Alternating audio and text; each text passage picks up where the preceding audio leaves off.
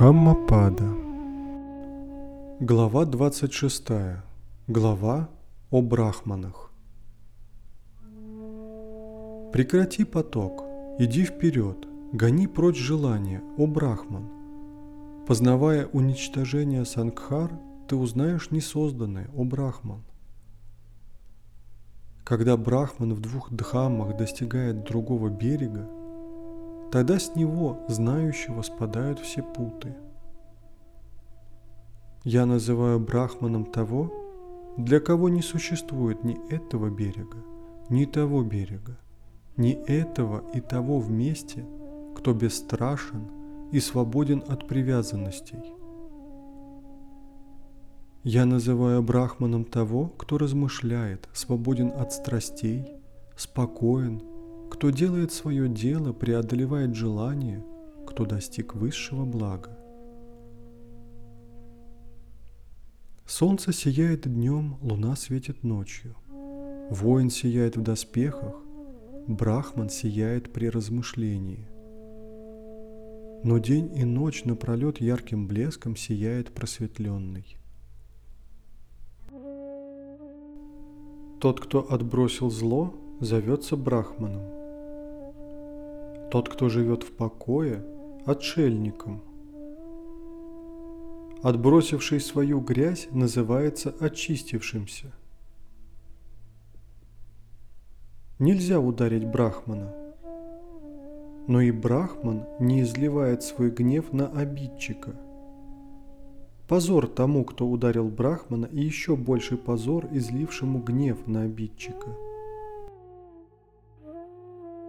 Для брахмана нет ничего выше, чем удерживать свой ум от приятного. Где исчезает желание уничтожать, там прекращается страдание. Я называю брахманом того, кто не совершил зла ни телом, ни словом, ни мыслью, кто сдерживает себя в трех вещах. От кого бы мы ни узнали Дхамму, указанную совершенно просветленным. С благодарностью нужно почтить его, как брахман, жертвенный огонь. Брахманом становится не из-за спутанных волос, родословной или рождения. В ком истина и дхамма, тот счастлив и тот брахман. Что за польза тебе в спутанных волосах, о глупец? Что за польза тебе в одежде из шкуры? Ведь внутри тебя джунгли, и ты заботишься только о внешности. Человека, который носит пыльные одежды, истощенного, с просвечивающимися венами, одинокого, размышляющего в лесу, я называю брахманом. Но я не называю человека брахманом только за его рождение или за его мать. У кого есть привязанности, имя тому говорящий Бхо. Я же называю брахманом того, кто свободен от привязанностей и лишен благ. Я называю брахманом того, кто разорвал путы и кто действительно не дрожит от страха – кто преодолел привязанности и отрешился от мира. Я называю брахманом того просветленного, который устранил препятствия и разорвал ремень, плеть и цепь с уздой. Я называю брахманом того, кто, не будучи виноватым, сносит упреки, наказания, заточения – у кого терпение – сила, а сила – войско.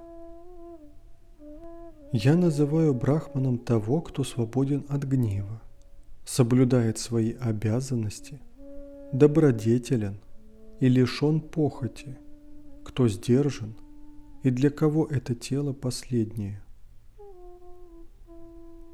Я называю брахманом того, кто не льнет к чувственным удовольствиям, подобно воде на листе лотоса или горчичному зерну на острые шила.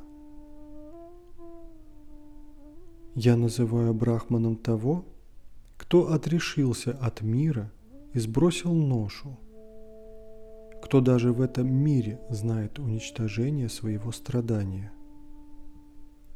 Я называю брахманом того, кто достиг высшего блага, кто знает правый путь и ложный путь, мудреца, чьи знания глубоки. Я называю брахманом того, у кого мало желаний, кто не имеет дома и не связан ни с домовладельцами, ни с бездомными. Я называю брахманом того, кто не убивает и не заставляет убивать, кто не поднимает палку на живые существа, трусливые они или храбрые. Я называю брахманом того, кто среди взволнованных остается невзволнованным, среди поднимающих палку спокойным, среди привязанных к миру свободным от привязанностей. Я называю брахманом того, с кого страсть и ненависть и гордыня и лицемерие спадают столь же легко, как горчичное зерно с острия шила. Я называю брахманом того, кто говорит правдивую речь, поучительную, без резкостей, никого не обижающую. Я называю брахманом того, кто здесь, в этом мире, не берет того, что не дано, будь оно длинным или коротким, малым или большим, добрым или злым. Я называю брахманом того, у кого ни в этом мире, ни в том нет желаний, кто отрешен и не имеет склонностей. Я называю брахманом того, у кого нет желаний, кто с помощью знания освободился от сомнений и достиг погружения в бессмертие. Я называю брахманом того, кто здесь избежал привязанности и к доброму, и к злому, кто беспечален, бесстрастен и чист. Я называю брахманом того, кто как луна, без пятен, чист, безмятежен, не взволнован, и у кого угасла радость существования. Я называю брахманом того, кто преодолел эту грязную, трудную дорогу, сансару, обман, кто переплыл и достиг другого берега, кто вдумчив, свободен от желаний и лишен сомнений, не имеет привязанностей и спокоен. Я называю брахманом того, кто здесь, отказавшись от страсти, бездомный, бродит вокруг ком угасло желание существовать. Я называю брахманом того, кто здесь, отказавшись от желаний, бездомный, бродит вокруг, в ком угасло желание существовать. Я называю брахманом того, кто, оставив привязанность к человеческому, преодолел и небесные привязанности, кто отрешился от всех привязанностей. Я называю брахманом мужа, победившего все миры, того, кто отказался от приятного и неприятного, кто хладнокровен и отрезает себе путь к новому рождению. Я называю брахманом того, кто знает все о смерти и рождении живых существ, кто свободен от привязанностей и просветлен, как сугата. Я называю брахманом того, чью стезю не знают ни боги, ни гадхарвы, ни люди, архата, у которого исчезли желания –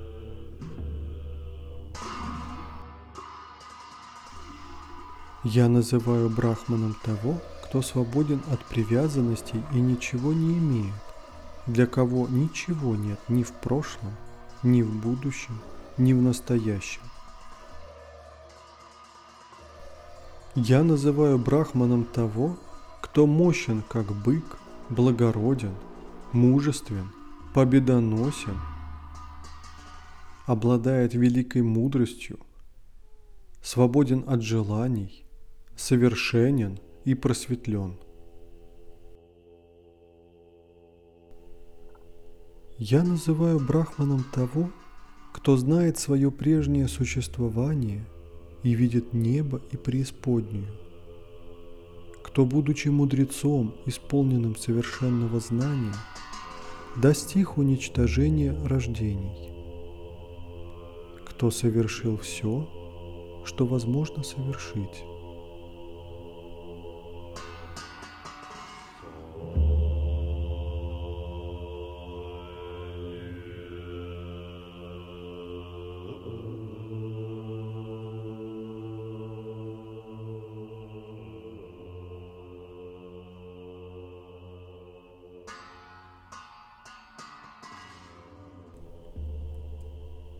Четыре благородные истины. Первое. Существует страдание. Вторая. Существует причина страдания. Это жажда, страстное желание. Третье. Существует прекращение страдания. Это нирвана. Четвертое. Существует путь, ведущий к прекращению страдания. Это благородный, восьмеричный путь.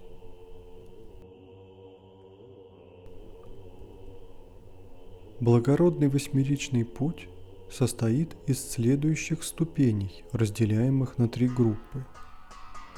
Первая группа – мудрость. Первая ступень – правильное воззрение. Вторая ступень правильное намерение. Вторая группа – нравственность. Третья ступень – правильная речь. Четвертая ступень – правильное поведение. Пятая ступень – правильный образ жизни. Третья группа – духовная дисциплина. Шестая ступень – правильное усилие – Седьмая ступень – правильное памятование. Восьмая ступень – правильное сосредоточение –